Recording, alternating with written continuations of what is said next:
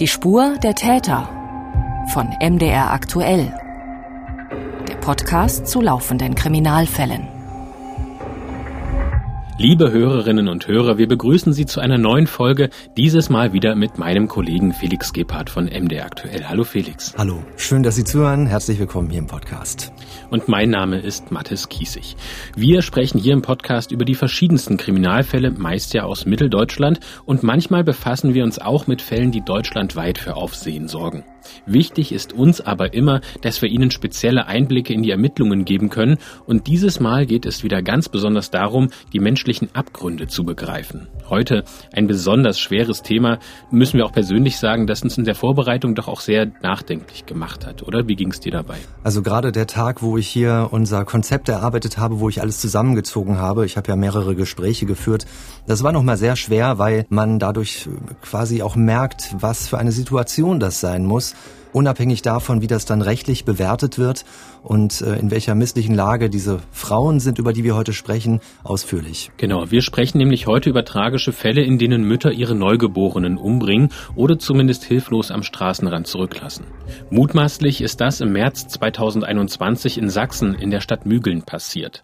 Auf einem Parkplatz wurde die Leiche eines neugeborenen Jungen gefunden, die mehrere Tage in einer Einkaufstasche gelegen hat. Ja, und auch wenn es schwer fällt, wir wollen darüber sprechen über die Ermittlungen der Polizei, über die Konsequenzen und auch über die Motive. Ein Kriminalitätsphänomen, das wir mit dem Fachbegriff Neonatizid beschreiben. Dazu gibt es in dieser Folge Einschätzungen von der Kriminalpsychologin Lydia Benecke. Sie hat uns erklärt, wie es so weit kommen kann, dass eine Mutter ihrem Baby etwas antut. Menschen, die diese Frau kennen, die haben vielleicht ein Stereotyp im Kopf von einer grausamen Frau, die ihr Kind tötet. Dieses Stereotyp wird sehr, sehr wahrscheinlich nicht ansatzweise übereinstimmen mit der Frau, die tatsächlich betroffen ist.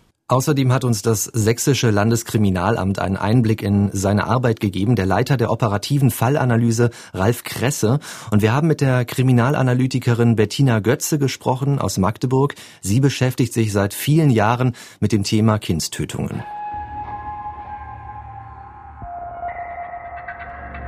Der Fall, mit dem wir uns zu Beginn dieser Episode ausführlich beschäftigen, ist rund einen Monat nach der ersten Meldung immer noch nicht geklärt. Und als du diese Nachricht im Radio gehört hast, Felix, da hast du mir auch gleich geschrieben, dass wir uns das mal genauer ansehen sollten. Genau, ich habe eigentlich schon vermutet, dass wir da genauer hinschauen werden, denn es gab bei uns in Mitteldeutschland in den vergangenen Jahren ganz ähnliche Fälle, die teilweise geklärt wurden, aber auch einige, die eben offen geblieben sind.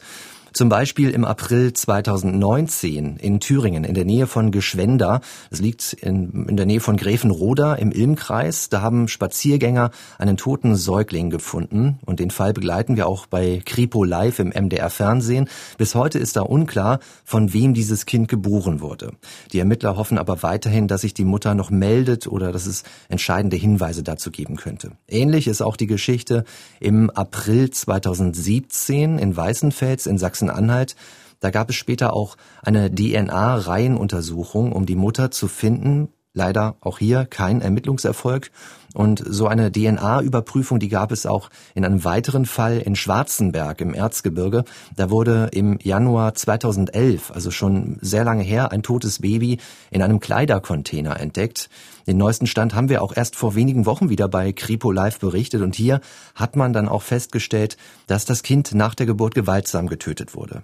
Und ich kann mich auch noch daran erinnern, was da besonders für Aufsehen gesorgt hat in Schwarzenberg und die Menschen dort auch bis heute nicht loslässt, denn nur anderthalb Jahre später später ist ganz in der Nähe ein weiteres totes Baby entdeckt worden. Richtig. Kurz hinter der Grenze in Tschechien, in einem Straßengraben, wurde erneut eine Babyleiche entdeckt und die Obduktion hat dann ergeben, diese beiden Babys sind Brüder gewesen. Also es wird hier nach derselben Mutter gesucht. Also dieser Fall beschäftigt die Kriminalpolizei in Zwickau, die ist dafür zuständig weiterhin.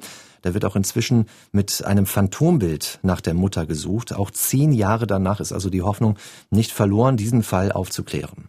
Und wir sprechen jetzt aber, wir haben es schon angekündigt, über einen ganz aktuellen Fall im Landkreis Nordsachsen in der Stadt Mügeln. Ein Fall, in dem eine Mutter ihr Neugeborenes möglicherweise auch getötet hat. Was wissen wir denn bisher wirklich dazu? Also um genau zu sein, wir wissen nicht, ob hier auch Gewalt angewendet wurde. Es wird aber trotzdem wegen eines Tötungsdelikts ermittelt. Die Polizei hat uns auf Nachfrage aber erklärt und ganz klar gesagt, es ist erstmal nur der Verdacht darauf. Das hat auch den Hintergrund, dass in so einem Deliktsbereich die Polizei mehr Möglichkeiten hat zu suchen, also bei den Ermittlungen alles ausschöpfen kann, um diesen Fall zu klären. Also es ist der 23. März 2021, ein Dienstag, in der Stadt Mügeln. Das ist etwa so auf der Hälfte zwischen Leipzig und Dresden. Und in Mügeln leben etwa 6000 Menschen. In dem Ortsteil Niedergoseln wird an diesem Tag auf einer Wiese an einer größeren Straße eine Leiche entdeckt von einem Baby. Das ist auch am selben Tag noch an die Öffentlichkeit berichtet worden von der Polizeidirektion Leipzig, die für den Bereich zuständig ist. Der Polizeisprecher Olaf Hoppe hat uns erklärt, was da passiert ist, nachdem an diesem Dienstagmorgen kurz nach 8 Uhr der Hinweis gekommen ist. Unsere Kriminalpolizeiinspektion, vor allen Dingen das Kommissariat 11, was für solche Ermittlungen zuständig ist, ist zum Ort gefahren. Konsequenz dessen mussten wir das bestätigen, dass da tatsächlich ein toter Säugling gefunden worden ist. Und dann ging das ganze Maßnahmenpaket der Polizei los. Noch an demselben Tag vor Ort ähm, kam unter anderem ein Mentrailer zum Einsatz. Äh, meine Kolleginnen und Kollegen haben sehr umfangreich ähm, erste Befragungen durchgeführt, im Umfeld vor allen Dingen. Kriminaltechniker waren vor Ort. Man hat Spuren gesucht, man hat Spuren gesichert, man hat dokumentiert alles. Da wir ja von einem doch sehr tragischen Fall reden und die Staatsanwaltschaft hier der entscheidende Partner ist, ähm, wurde durch diese die Obduktion angeordnet, sodass auch ein Rechtsmediziner vor Ort war. Und die hat dann in der Folgezeit ähm, stattgefunden. Also das ist für die Polizei natürlich auch eine Art Routine, die da stattfindet. Das haben wir auch gerade gehört, was da alles losgelaufen ist. Ähm, der Polizeisprecher nennt ja auch das Maßnahmenpaket, das da automatisch abgespult wird. Was können wir denn jetzt noch genauer zu dem Fundort, zu der Auffindesituation sagen? Also besonders bemerkenswert ist wahrscheinlich, dass die Babyleiche in einer Tasche gelegen hat. Das ist eine Tasche, die wir aus dem Supermarkt kennen und ich habe zum Vergleich einfach mal eine mitgebracht von mir zu Hause. Das ist ein absoluter Alltagsgegenstand, kann man sagen. Ich benutze die zum Beispiel, um Pfandflaschen wegzubringen. Kann die auch schnell wieder zusammenfalten, wenn sie leer ist. Also man hört das schon, das ist keine Tüte aus Papier, sondern so eine stabile Mehrwegtragetasche aus Plastik, abwaschbar und mit so zwei Trageschlaufen dran. Diese gefundene Tasche in unserem Fall, die ist vom Einkaufsmarkt Rewe und die Polizei hatte auch davon ein Foto veröffentlicht. Das Kind befand sich in einer ähm, Einkaufstasche. Auf der Tasche sind äh, mehrere Lebensmittel abgebildet. Ähm, es ist so eine, so eine, typische feste Einkaufstasche, die man für einen kleinen Geldbetrag erwerben kann in der Farbe Blau. Und markant sind auch die unterschiedlich farbigen Henkel.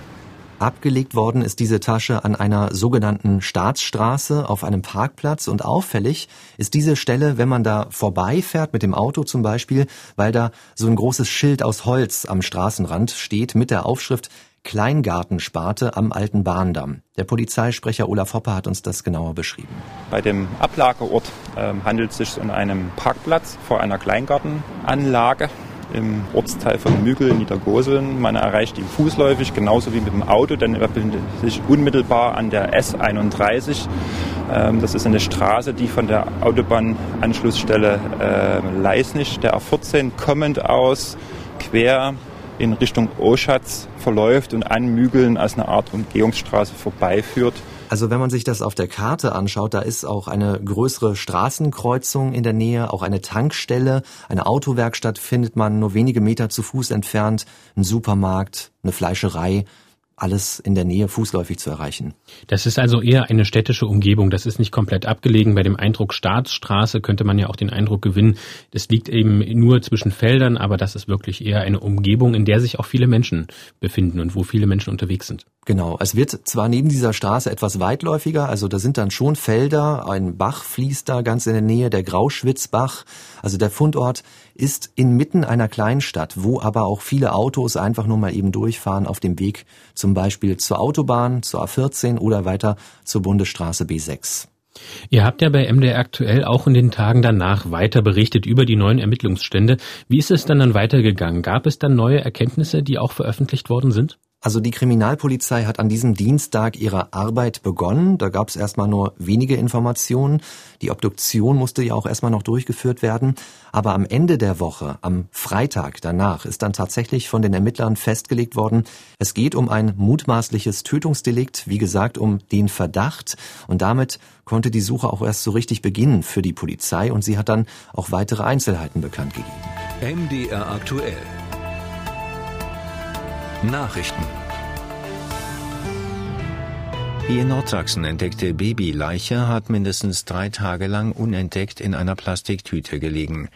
Wie die Staatsanwaltschaft und Polizei mitteilten, wird nun wegen eines Tötungsdelikts ermittelt. Nähere Angaben wurden nicht gemacht. Ob der Junge bei der Geburt noch lebte und wie alt er in etwa war, ließen die Ermittler offen. Also Stück für Stück gibt es neue Details. Möglicherweise hat sich die Babyleiche schon bereits mindestens seit Samstag dort befunden. Und das ist natürlich auch etwas, worüber gesprochen wird, wenn wir darüber berichten. Unsere Kollegin Claudia Heinichen hat für uns als Reporterin auch Reaktionen in Mügeln eingesammelt. Sie hat mit einer Passantin und einem Anwohner gesprochen. Ich finde es grauenhaft, dass man ein Kind so entsorgt wie ein Stück Müll als würde das nichts wert sein oder so, also ein Leben, Menschenleben so wegzuschmeißen. Also ich finde es grauenvoll. Es ist schlimm, dass jemand so eine, eine Hoffnungslosigkeit für sich und seine Situation sieht und nicht in der Lage ist, sich Hilfe zu holen oder um Hilfe zu bitten. Man hört es jetzt auch schon in diesen beiden Tönen, dass die Differenz in der Sichtweise auf solche Fälle ganz gravierend unterschiedlich sind. Der eine Anwohner bezeichnete es als ganz schlimm, etwas wie ein Stück Müll wegzuwerfen und die Frau, die ging dann doch eher auf die Hilflosigkeit auch der Mutter ein. Und das ist genau der Punkt, auf den wir jetzt auch zu sprechen kommen wollen. Ähm, am Ende der Episode werden wir auch nochmal auf die aktuelle Entwicklung in diesem Fall eingehen. Jetzt wollen wir aber versuchen zu verstehen, wie es zu so einem tragischen Fall kommen kann und später auch, wie sich Betroffene helfen lassen können. Dazu werden wir genauer beleuchten, was hinter diesem Kriminalitätsphänomen steckt, das wir als Neonatizid bezeichnen. Das ist eben der Begriff für Fälle, in denen Frauen ihre Neugeborenen töten. Felix, es gibt eine Menge Fragen, die wir jetzt klären wollen. Das Warum wollen wir uns genauer ansehen, auch das Täterinnenprofil und wir haben auch nachgefragt, ob Männer ebenso als Täter in Frage kommen könnten. Aber wir müssen als erstes, denke ich, eine ganz klare Abgrenzung machen, denn wir sprechen hier ganz klar nicht über Kinder im Allgemeinen, sondern wirklich über getötete Neugeborene. Richtig, wir haben eine ganz, ganz konkrete Situation. Also Kindstötungen im Allgemeinen, die können ganz verschiedene Motivlagen haben. Da gibt es viele Variationsmöglichkeiten. Ergibt sich daraus, dass die Kinder eben unterschiedlich alt sein können, die Frauen, die Mütter in unterschiedlichsten Situationen sind oder auch natürlich Männer zum Täter werden können, also die Väter zum Beispiel. Wie wir da eine genaue Abgrenzung machen können, darüber habe ich für diese Folge mit Lydia Benecke sprechen dürfen, bekannt als Kriminalpsychologin. Sie arbeitet vor allem im Bereich Gewalt und Sexualstraftaten und sie bringt das ganz genau auf den Punkt, welche fachliche Unterscheidung es bei der Tötung von Kindern gibt. Neonatizid beschreibt die Tötung eines Kindes innerhalb von 24 Stunden nach seiner Geburt. Der Infantizid beschreibt die Tötung eines Kindes im Alter von einem Tag bis zu einem Jahr und der Filizid beschreibt die Tötung von Kindern über dem Alter von einem Jahr. Sowohl Filizid als auch Infantizid sind Phänomene, bei denen auch Männer Täter sein können. Beim Neonatizid liegt auf der Hand, warum hier fast ausschließlich, muss man sagen, die Kindsmütter die Täterinnen sind, denn diese Tat steht ja in unmittelbarem Zusammenhang mit der Geburt. Also diese Einschätzung von Lydia Benecke, dass diese Frauen weitestgehend alleine handeln, die überwiegenden Fälle, das sieht unsere zweite Expertin ganz ähnlich aus Magdeburg, die Kriminologin Bettina Götze vom Institut für Kriminalanalytik und forensische Psychologie. Für ihre Doktorarbeit hat sie die Taten und Biografien von Frauen, die ihre Kinder getötet haben, ganz genau analysiert und sie kommt zu diesem Ergebnis. Also, dass die Kindsväter oder die aktuellen Partner bei solchen Taten assistieren, ist die absolute Ausnahme. Das habe ich in nur ganz, ganz, ganz wenigen Fällen erlebt. In der Regel handeln diese Mütter allein. Inwiefern lassen darauf auch Verletzungen schließen, ob überhaupt ein Mann als Täter in Frage kommt? Bettina Götze hat äh, ganz viele Analysen gemacht, habe ich schon gesagt. Also sie hat sich über 100 Fälle angeschaut, dass üblicherweise Frauen den Erstickungstod wählen würden, sagt sie. Zum Beispiel, dass sie ihre Kinder in der Badewanne ertränken. Und in diesen ganz wenigen Fällen, wo Frauen nicht eigenständig handeln, lässt sich das aus der Gewalteinwirkung ablesen. Also wie schwer sind zum Beispiel die Kopfverletzungen, die zum Tod geführt haben. Bettina Götze hat mit ganz vielen Frauen gesprochen, die verurteilt worden sind und ist ein Fall ganz besonders im Gedächtnis geblieben, den wir hier mal beispielhaft darstellen. Eine Frau hat erzählt, dass sie mit mehreren Männern gleichzeitig ein Verhältnis gehabt hat. Sie ist dann schwanger geworden und sie wusste dann nicht mehr, wie sie mit dieser ganzen Situation eigentlich umgehen soll. Und hatte auch Angst, ähm, irgendjemanden ein Kind unterzuschieben, der möglicherweise nicht der Vater ist. Sie hatte also immer den Verdacht, dass ihr aktueller Freund nicht der leibliche Vater ist, weil sie mit dem Ex-Freund noch eine Beziehung hatte und noch mit einem weiteren dritten Mann aus einem anderen Bundesland und konnte sich das nicht erklären. Und irgendwie haben sich dann die Ereignisse überschlagen und durch die negative Prägung in ihrem eigenen Elternhaus ähm, ist dann der Entschluss bei ihr entstanden, das Kind nicht haben zu wollen, beziehungsweise dann eben zu töten. Das hat uns jetzt schon ein bisschen die Frage beantwortet, die sich auch unsere Hörerinnen und Hörer ganz bestimmt schon die ganze Zeit stellen. Warum Frauen ihre Neugeborenen umbringen? Können wir die Motivlage etwas eingrenzen? Also es gibt da einmal die verleugnete Schwangerschaft, wie wir das gerade im Beispiel gehört haben. Das ist etwas, das uns auch die Kriminalpsychologin Lydia Benecke beschreibt. Also die Motive als Ausgangspunkt, die Verleugnung der Schwangerschaft auf der einen Seite, aber es gibt andererseits auch eine verdrängte Schwangerschaft. In beiden Fällen wird die Tötung kurz nach der Geburt in einem Zustand von Panik und einer emotionalen Überforderung begangen. Mit diesen Worten hat sie mir das beschrieben und einige dieser Frauen hätten die Schwangerschaft tatsächlich gar nicht bemerkt. Und das ist möglich, das ist auch medizinisch teilweise so, dass diese Frauen tatsächlich unbewusst eine andere Körperhaltung einnehmen und auch teilweise gar nicht körperlich so erkennbar als schwanger sind und selbst in der Lage dazu sind, wirklich zu verdrängen, dass sie schwanger sind. Das gibt es auch ähm, manchmal in einer Form, die dann eben glücklicherweise nicht zur Tötung eines Kindes führt, dass eine Frau sich im Krankenhaus vorstellt mit starken Schmerzen und ihr mitgeteilt wird, dass sie Wehen hat und ihr nicht bewusst war, dass sie schwanger ist. Das ist ein Phänomen, das es gibt. Also wir sprechen hier von der Variante Verdrängung und andererseits, was wir schon angesprochen haben, gibt es auch den Fall, die Frau bemerkt, dass sie ein Kind bekommt, aber aus persönlichen Gründen, weil sie Ängste hat, weil sie sich schämt oder weil es einfach gerade auch nicht zur Lebenssituation passt. Also neuer Job zum Beispiel, finanzielle Probleme. Denkbar wäre auch, dass der Partner äh, keinen weiteren Nachwuchs bekommen möchte, weil es vielleicht auch schon mehrere Kinder gibt.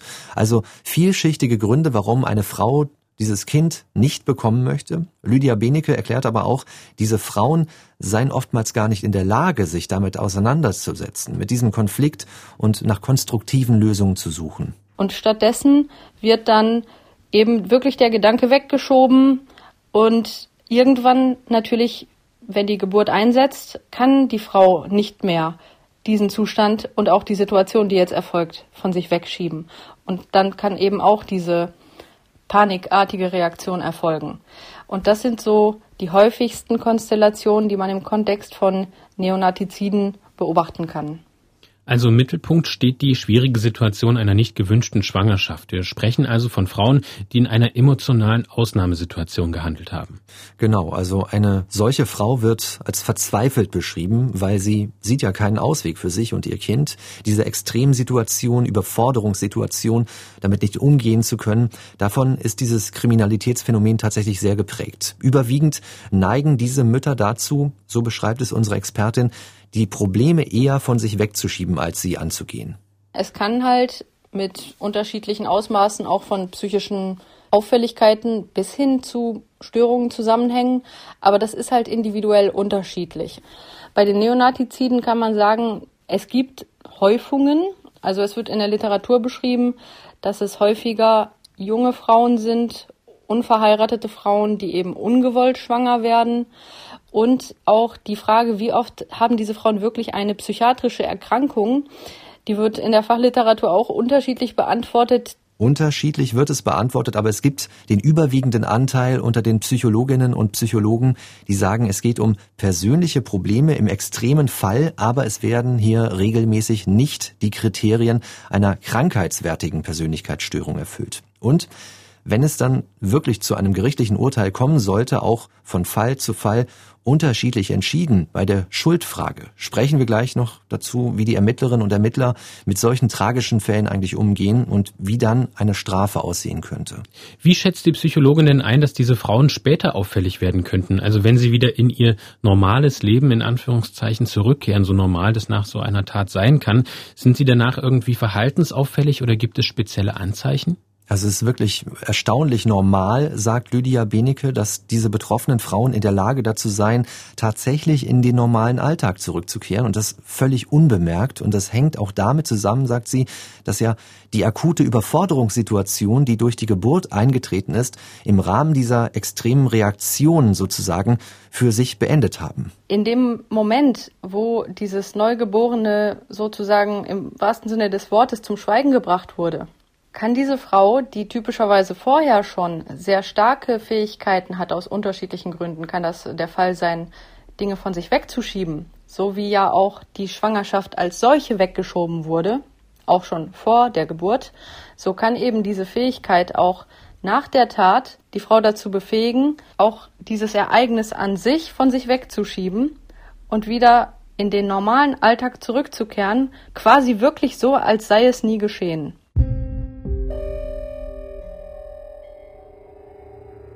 Eine Straftat, die beinahe nur Frauen begehen. Zustand von Panik und einer emotionalen Überforderung, Extremsituationen, aber eine Verdrängung ist möglich. So haben unsere Expertinnen Neonatizide beschrieben. Felix, wir wollen noch weiter über das Entdeckungsrisiko sprechen, das diese Frauen auf sich nehmen. Wir haben ja im Ausgangsfall eine blaue Einkaufstasche, die wir ausführlich beschrieben haben, die eine zentrale Rolle spielt. Wir haben aber auch den Fundort, der, wie wir auch beschrieben haben, nicht wirklich abgelegen ist. Was lässt sich daraus deuten? Ja, dazu hat es bei uns in der Fahndungssendung immer wieder Einschätzungen gegeben von der Kriminalanalytikerin Beate Götze. Sie war mit uns vor ein paar Jahren in einem anderen Fall am Fundort einer Babyleiche. Und wir haben uns den gemeinsam mit einem Kamerateam genauer angeschaut und damals sind auch weitere Ermittlungen angestoßen worden, weil unsere Reporter bei den Dreharbeiten angesprochen worden sind von einem Anwohner, der dort direkt ein Grundstück hat. Und so jemand, der kann dann letztendlich immer wieder der Schlüssel sein, um so einen Fall aufzuklären? Die Erfahrung auf diesem Forschungsgebiet zeigt, dass die überwiegende Mehrzahl der Frauen Ablageorte wählt, die in direkter Nähe zum Wohnumfeld liegen. Das heißt, vor diesem Hintergrund der Erkenntnis könnte man auch überlegen, ob man die Frauen zum gegebenen Zeitpunkt mal zum Speicheltest bittet. Gibt mittlerweile deutschlandweit auch ganz gute Studien zur Altersstruktur. Das ist einklassifiziert in drei Gruppen. Die Hauptaltersgruppe der Täterin liegt ungefähr zwischen 20 und 28 Jahren. Dann gibt es die zweite Gruppe, das sind noch recht junge Täterinnen, zwischen 14, 15, 16 Jahren ungefähr. Und die dritte Gruppe sind die über 35 bis 40-Jährigen. Die sind eigentlich relativ selten als Täterinnen in Betracht zu ziehen. Wir kommen auch später nochmal genauer drauf, ob man da irgendwie auch im Milieu eine Unterscheidung machen kann. Wenn diese Frauen die Tat begehen, sind sie meistens äh, auch nicht über weite Strecken unterwegs. Also mit einem Auto beispielsweise, das ist eher die Ausnahme, sagt Bettina Götze.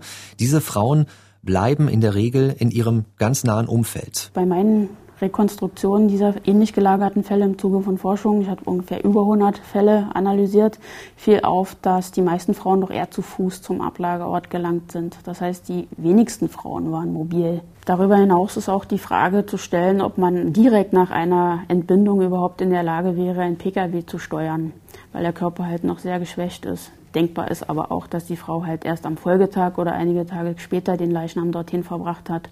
In vielen Fällen liegt diese Babyleiche dann in einer Plastiktüte, wenn sie gefunden wird. In unserem aktuellen Fall in einer Einkaufstasche. Was lässt sich daraus ablesen? Also ich habe ja schon gesagt, das ist ein Alltagsgegenstand, eine Tasche, die wir in vielen Haushalten wahrscheinlich finden werden. Und das passt insofern wieder mit der Extremsituation zusammen, es wird einfach irgendein Gegenstand zum Transport gegriffen, der möglichst unauffällig ist, keine Fragen aufwirft, wenn man da mit irgendwie draußen unterwegs ist. Das sind auch die Vermutungen von unserer Expertin. Ja, dass Frauen, die nach der Geburt ihr Kind getötet haben, eine Plastiktüte auswählen, ist ein häufiges Phänomen. Ich vermute aber, das hat rein pragmatische Gründe. Das Kind muss ja nach der Geburt relativ zügig das Wohnumfeld verlassen. Also die Wohnung ist ja meist auch der Geburtsort beziehungsweise dann der Tatort. Und das Kind muss dann so transportiert werden, dass das Entdeckungsrisiko möglichst gering ist. Hinzu kommt auch, dass die überwiegende Mehrheit der Täterinnen die Schwangerschaft vorab negiert bzw. verheimlicht hat.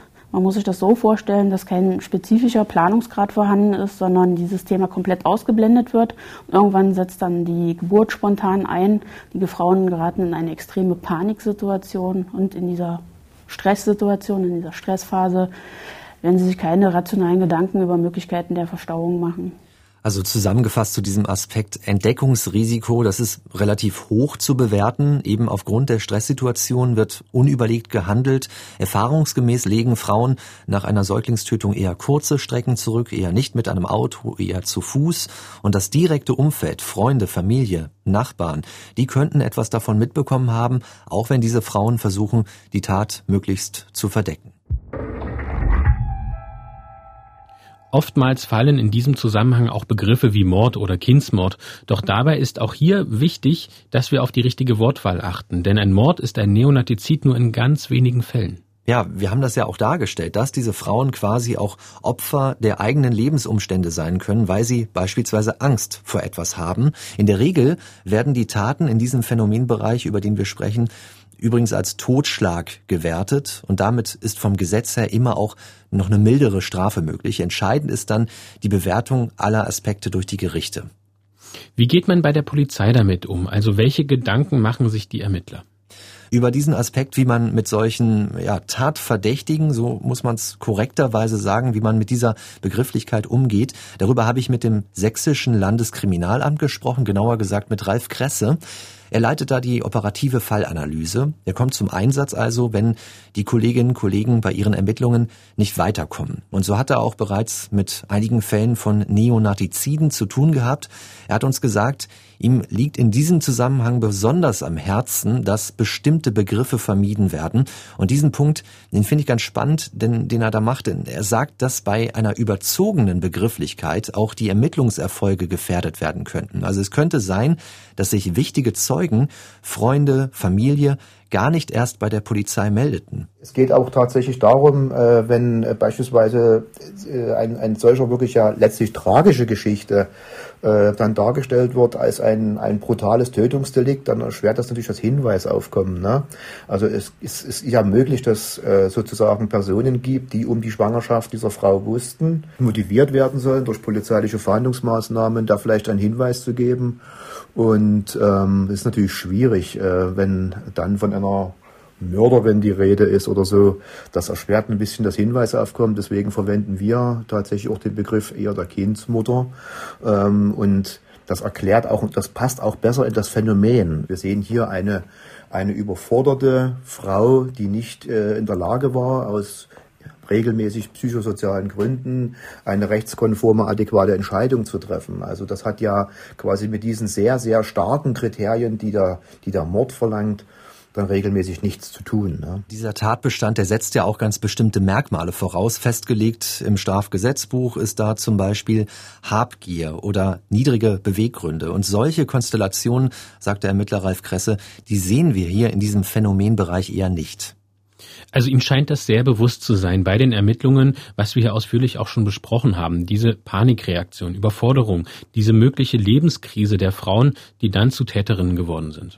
Richtig. Und seine Einschätzung teilt auch die Kriminalpsychologin Lydia Benecke. Habe ich sie darauf angesprochen, wie sie diesen Einwand der Polizei zu der Wortwahl bewertet. Und sie hält das für eine ganz wichtige Einordnung.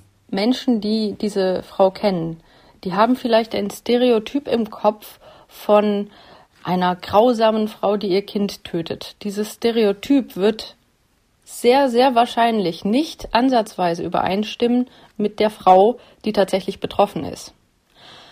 Und es ist gut möglich, dass eben selbst Menschen, die nahe Angehörige der Frau sind, dann eben niemals auf den Gedanken kämen, dass es sich um ihre Angehörige handeln könnte, weil eben diese Frauen nicht sozusagen äh, kaltblütige, monströs gezeichnete äh, Täterinnen sind, sondern Frauen in einer Extremsituation, die eine wahnsinnig tragische Fehlentscheidung getroffen haben aufgrund von Besonderheiten, die dann eben später im Rahmen einer Begutachtung zu klären sind. Und diese Einschätzung, das ist dann auch der Punkt, wo juristische Strafen geringer ausfallen könnten. Genau, wir können das ja mal so grob durchgehen. Also wenn es nun wirklich zu einer Anklage wegen Totschlags käme, dann wird bei dem Verdacht auf Kindstötung in der Regel immer ein Gutachten erstellt. Und es kann sich dann bei der Schuldfähigkeit und somit bei der Strafe am Ende bemerkbar machen. Nehmen wir mal den Straftatbestand Totschlag. Festgelegt ist das im Paragraphen 212 StGB und fortfolgend. Da gibt es im Grundtatbestand Freiheitsstrafe von fünf bis 15 Jahren. Zwangsläufig ist das eine Haftstrafe. Das ist immer so ab einem Jahr Freiheitsstrafe. Aber dann gibt's eben auch die sogenannte Strafzumessungsregel in Paragraph 213. Das ist der minder schwere Fall. Und wenn der vorliegt, dann ist die Strafe herabgesetzt auf ein bis zehn Jahre. Und wie schon gesagt, das entscheidet dann am Ende das Gericht im Einzelnen, auch aufgrund eines forensisch-psychiatrischen Gutachtens. Wir kommen nochmal zurück zu den Ermittlungen. Wenn die operative Fallanalyse vom Landeskriminalamt ihre Arbeit aufnimmt, wie müssen wir uns das konkret vorstellen? Ich muss dazu sagen, wir haben nicht über diesen aktuellen Fall in Mügeln gesprochen, den wir hier zum Anlass genommen haben. Da ist der Ermittler Ralf Kresse bisher auch noch gar nicht involviert, jetzt im April 2021. Er hat mir auch gesagt, er kennt diese Geschichte bisher nur aus den Medien. Und er hat trotzdem äh, mit uns über ausführliche Hintergründe gesprochen, hat erzählt, wie der klassische Fall abläuft, seine Arbeit. Also wenn die Dienststellen in Sachsen seine Abteilung um Hilfe bitten. Das gibt's übrigens zu jeder denkbaren Phase der Ermittlungen. Also das muss nicht erst nach Jahren sein, das kann auch relativ schnell schon zu Beginn des Falls sein. Und die Arbeit sieht dann so aus, dass alle bisherigen Ergebnisse oder auch Ansätze, die noch unklar sind, dass die sehr penibel, akribisch, einzeln aufgelistet werden, sagt er. Jede Information wird dann nochmal durchgeprüft. Der Prozess ist natürlich ein, ein Prozess, der Zeit braucht. Also allein die Tatsache, dass wir uns alle Örtlichkeiten anschauen müssen, dass wir zunächst mal eine, eine Bestandsaufnahme zu all den Fakten und Informationen machen müssen, da können Tage und je nach Aktenumfang auch Wochen äh, ins Land gehen, bis wir dann überhaupt in die Diskussion eintreten, was sagt uns das jetzt in der Gesamtschau. Man darf einen Fall niemals an einem einzelnen Fakt begreifen oder bewerten, sondern der der Fall erschließt sich uns äh, in seiner Gesamtheit dadurch, dass wir alle Informationen zu allen Spuren, zu allen Befunden, zu allen Örtlichkeiten und so weiter immer im Komplex betrachten. Ne? Es, es, lassen sich sozusagen durch das Vorhandensein einer Spur äh, im Kontext mit einer anderen Spur deutlich mehr Aussagen machen, als wenn jede Spur für sich betrachtet wird. Ich habe ihn auch gefragt, ob das LKA eine genauere Eingrenzung in diesem Deliktsbereich machen kann. Wir haben das eben gerade schon zum Alter gehört von Bettina Götze. Ähm, aber beispielsweise gibt es auch ein soziales Umfeld, in dem es typischerweise eine Häufung solcher Fälle gibt. Ich finde, seine Antwort darauf ist nochmal ganz wichtig für die Einordnung, die wir schon gehört haben, dass eben solche Straftaten nicht bedingt sind durch einen schlechten Schulabschluss oder vom Einkommen, vom Vermögen abhängig. Also das ist kein Delikt, was sich in irgendeine Schublade stecken lässt. Das Problem besteht darin, dass die Kindsmütter quasi aus allen sozialen und gesellschaftlichen Schichten kommen können. Und das ist tatsächlich auch so. Beim Alter äh, der Frauen äh, ist es schon etwas spezieller. Da kann man sagen, es betrifft eher jüngere Frauen als ältere. Aber was die Herkunft, die sozialen äh, und gesellschaftlichen Herkünfte betrifft, so ist es tatsächlich so, das geht durch die gesamte Gesellschaft. Es können sogar Frauen äh, betroffen sein, die schon eigene Kinder haben oder die mit anderen Kindern auch gemeinsam im Haushalt wohnen. Das wäre nicht verwunderlich, das äh, ist nichts Außergewöhnliches. Wir haben hier im Podcast zuletzt auch immer wieder über die Möglichkeiten von DNA-Untersuchungen gesprochen. Zum Beispiel in der Folge zu den Kastelruther Spatzen. Wer hat Schuld am Tod von Karl-Heinz Groß? Finden Sie auch im Podcast die Spur der Täter und den Link dazu in unseren Shownotes zu dieser Episode. Welche Rollen spielen denn solche DNA-Speicheltests in den Fällen, wo eine Mutter gesucht wird, die sich strafbar gemacht hat? Gerade wenn wir auch schon gehört haben, dass sie sich häufig im näheren Umfeld danach bewegen, nach so einer Extremsituation. Genau, also die Wahrscheinlichkeit ist, dass sie sich nicht weit weg bewegt haben, also einen Bezug zumindest zum Ablageort der Leiche haben könnten.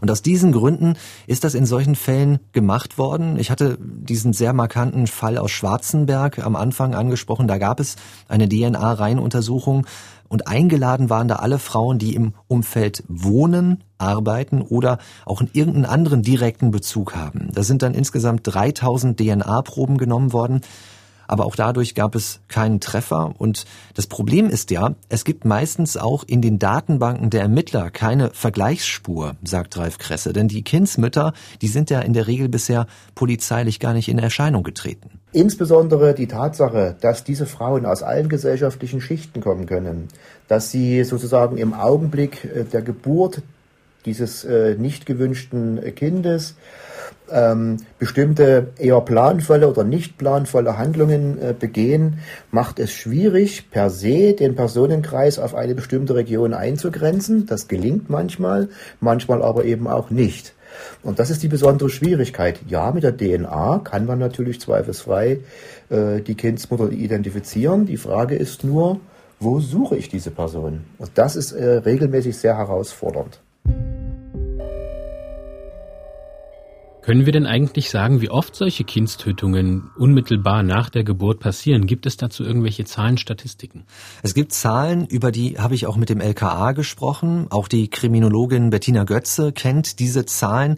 Wir müssen aber dazu sagen, das ist natürlich das, was bekannt geworden ist. Also demnach sind es pro Jahr etwa 30 bis 40 Neonatizide, die in Deutschland passieren. Das ist die registrierte Kriminalität, also das sogenannte Hellfeld. Wenn man das Dunkelfeld dazu zählt, dann gehen Fachleute davon aus, dass man noch weitere 30 bis 40 Fälle dazu müsste, also in denen eine Leiche bisher gar nicht gefunden worden ist. Die dann unter Umständen erst Jahre später zufällig gefunden werden. Auch dazu gibt es ja regelmäßig Fälle, die dann auch deutschlandweit für Aufsehen sorgen. Wir wollen jetzt auch nach Wegen suchen, diese Zahl der Fälle nach Möglichkeit zu minimieren, Lösungsansätze aufzeigen, wie es gehen könnte. Wie können sich die Betroffenen dann da aktuell Hilfe holen? Also das ist natürlich bei Neonatiziden sehr schwierig, denn der erste Schritt müsste natürlich sein, dass sich diese Frauen irgendjemandem anvertrauen. Das erste, was mir bei diesem Thema eingefallen ist, Hilfe holen, das ist der Begriff Babyklappe. Die ersten gab es so um die Jahre 2000, 2001, also die Möglichkeit, ein schon geborenes Kind anonym in einem Krankenhaus abzugeben.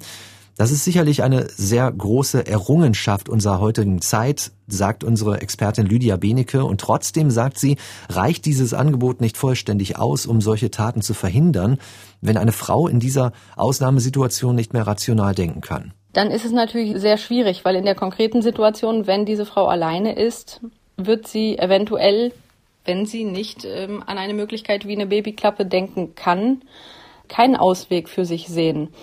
Natürlich wäre eine Möglichkeit, wenn im Vorfeld eine Schwangerschaft bemerkt wird und die Frau nicht darüber redet, möglicherweise zu versuchen, das Gespräch zu suchen. Gerade bei nahen Angehörigen ist es sicherlich okay oder auch bei guten Freunden, wenn die eben sagen, ich habe den Eindruck, dass du vielleicht schwanger bist, wenn das denn überhaupt auffällt, muss ich an dieser Stelle sagen, und versuchen empathisch zu schauen, ob die Person dann auch reagiert.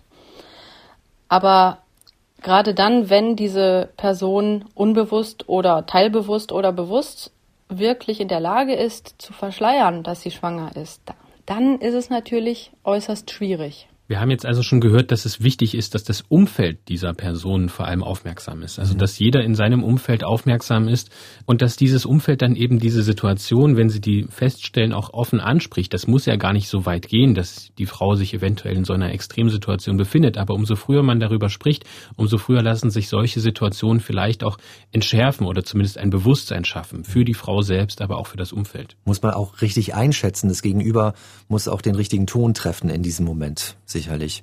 Wir wollen an dieser Stelle aber auch beispielhaft noch die sogenannte vertrauliche Geburt erwähnen. Das ist eine weitere Hilfsmöglichkeit. Die Babyklappe ist ja komplett anonym, aber das Kind muss dafür auch erstmal geboren worden sein. Deshalb kommt seit 2014 zu dieser Möglichkeit noch dazu, dass Mütter ihr Neugeborenes unter einem Pseudonym im Krankenhaus bekommen können und es danach abgeben können. Also alle medizinischen Versorgungen in Anspruch nehmen und diese Mütter können trotzdem unerkannt bleiben, die Schwangerschaft geheim halten. Es gibt da aber besondere Voraussetzungen. Die Mutter muss zu einer Schwangerschaftskonfliktberatung gehen, mindestens einmal. Und sie muss sich dort auch ausweisen mit ihren persönlichen Daten, mit der aktuellen Adresse, dem Geburtsdatum. Und das wird nach dem Krankenhausbesuch hinterlegt beim Bundesamt für Familie und zivilgesellschaftliche Aufgaben in Köln. Das ist tatsächlich so ein Umschlag, der sofort verschlossen wird, wird nicht mehr geöffnet und an dieser zentralen Stelle aufbewahrt. Das ist aber möglich, dass er wieder geöffnet wird. Das Kind hat später die Chance, nach 16 Jahren zu erfahren, wer seine Mutter ist. Die Einzelheiten gibt's dazu auf einer offiziellen Internetseite, die heißt www.geburt-vertraulich.de und da gibt es auch eine Online-Beratung, eine Telefonnummer, die kostenlos Tag und Nacht besetzt ist. 0800 40 40 020 heißt die.